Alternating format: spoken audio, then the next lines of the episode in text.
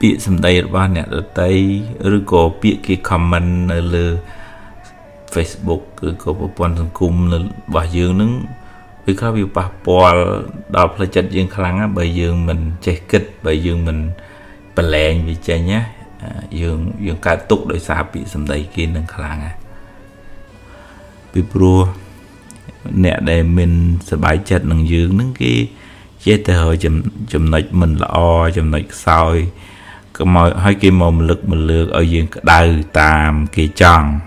អានឹងយើងចាញ់គេហើយតែយើងមួម៉ៅខឹងទៅយើងចាញ់គេយើងចូលតាក់គេហើយយើងបើយើងប្រើប្រាស់ប្រព័ន្ធសង្គមហ្នឹងក៏ប្រយ័ត្នប្រយែងកុំលក់ខ្លួនឲ្យវាទាំងស្រុងពេកកុំ ផ្ញើសុកផ្ញើទុកនឹងនៅលើគេ like គេ comment គេ share នឹងពេកហើយបើចូលប្រើវាត្រូវតែកំណត់ដឹងហ្មងថា platform ហ្នឹងទីតាំងហ្នឹងគឺជាទីតាំងមនុស្សគេបញ្ចេញមតិតាមគំនិតយោបល់អ្នកខ្លះគ្មានគិតពីផ្លូវចិត្តផ្លូវភ្នែកអ្នកដតីទេគឺនិយាយ ធ្វើម៉េចឲ្យតែរួចពីមាត់មិនគិតពីផលប៉ះពាល់អីទេអានឹងត្រូវទទួលអញ្ចឹងវាមានមនុស្សអញ្ចឹងហើយយូរយូរទៅវាអឺតបាតណាបាតណីទៅអញ្ចឹងក៏គុំគុំ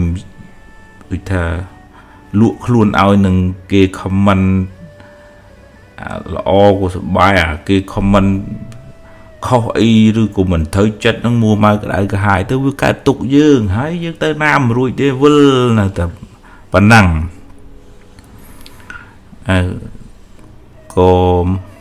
គួរតែកុំបដោយពេលវេលាហួសហេតុពេកនៅ ក្នុងប្រព័ន្ធសង្គមនឹងពីព្រោះវាធ្វើឲ្យបាត់បង់ការងារជាក់ស្ដែងក្នុងជីវិតការរៀនសូត្រការធ្វើការងារបំពេញ ភារកិច្ចអីផ្សេងផ្សេងហ្នឹងវាធ្វើឲ្យយើងវល់វល់ហើយអឺតើមានឧបេក្ខាចិត្តចឹងណាល្អក៏ទទួលបានមិនល្អក៏អានឹងធ្វើម៉េចយើងផ្គប់ចិត្តមនុស្សមើលអ្នកហ្នឹងមិនត្រូវទេគេមិនពេចចិត្តយើងយើងបខំគេមិនបានអាហ្នឹងយើងឲ្យគេទៅតាមផ្លូវគេទៅហើយយើង បង្ហោះបង្ហើអីក៏ក្នុងនាមការចែកម្លែកព័ត៌មានល្អការអប់រំល្អទៅមិនមែនគ្រាន់តែដើម្បីឲ្យគេសរសើរដើម្បីគ្រាន់តែបង្អួតបង្អក្នុងទេតាមការស្រាវជ្រាវអ្នកដែលប្រើច្រើនពេកនឹងវានាំឲ្យមានវិបត្តិផ្លូវចិត្តទៅវិញទេ កើតទៅជំងឺ stress ជំងឺឈឺក្បាលចុករយមួម៉ៅហើយជួយយើងអត់មានភ្នែកមើលទៅណាផងជាប់នឹងកញ្ចក់ទូរស័ព្ទនឹងរហូតទៅវាខូចខួរក្បាលមិនមែនតែខូចតែក្មេងកើតអូទីសឹមក្មេងទេយើងមនុស្សធំហ្នឹងក៏មានវិបត្តិដែរអឺមួយអឺថាយើងបួកនឹងអានឹងចំណាយពេលច្រើនពេក ទី2អឺវាអាចឆ្លងមេរោគពីអាប្រព័ន្ធសង្គមនឹងឆ្លងនឹងចង់និយាយថាអឺមានរឿងមិនល្អច្រើនពេកអានេះកាប់អានោះជេរអានោះអឺអីស្អីចឹងទៅយើងវាទទួលព័ត៌មាន negative អវិជ្ជមាននឹងច្រើនយើងនេះវាអ្នកឆ្លងមេរោគដូចដូចសម្រាមអញ្ចឹងវាចូលផ្ទះយើងចូលកន្លែង រស់នៅយើងយើងឆ្លងមេរោគពីសម្រាមហើយនឹងមួយចំណុចទៀតយើងយើងទាស់ចិត្តយើងយើងឃើញអ្នកនឹងមិនចូលចិត្តជាងហើយវាចេះតែប្រហោះមកវាកើតជារឿងទឹះតូមម្នាស់ហ្នឹងអាអាពី3ចំណុចហ្នឹងឯងដែលជាកត្តានាំឲ្យមានវិបត្តិកើតទៅជា stress កើតទៅជា depression ដោយការប្រើប្រាស់ច្រើនពេកហ្នឹងឯង ជាងតើមានម៉ោងមានពេលកាត់បន្ថយ app ណាដែលមិនចាំបាច់លុបចេញទៅ notification ហ្នឹងយើង turn off ទៅសម្រាប់ការងារដែលគ្មានគ្មានចាំបាច់ណាអឺ leave ទៅ group ណាដែលមិនបានការតូងតាំងតូងតាំងតូងតាំងវាធ្វើឲ្យរំខានផ្លូវចិត្តយើងណា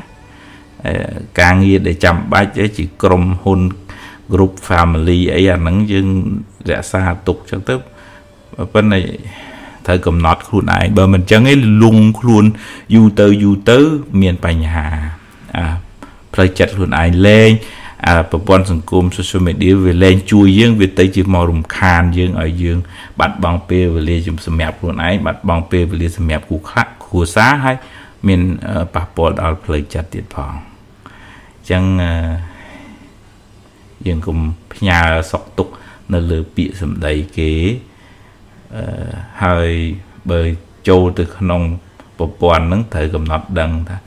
មនុស្សវាអញ្ចឹងវាមានអ្នកស្របមានអ្នកប្រឆាំងអញ្ចឹងហើយបើយើងមិនចង់ទេកុំសូវយកចិត្តទុកដាក់ជាមួយពាក្យពេចន៍របស់អ្នកដតីអីវានាំតែកើតទុកខ្លួនយើងឯងហើយក៏ក៏សូវប្រើចំណាយពេលវេលានៅលើវាច្រើនពេកដែរ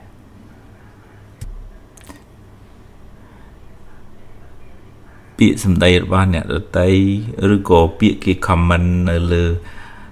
Facebook ឬក៏ប្រព័ន្ធសង្គមរបស់យើងនឹង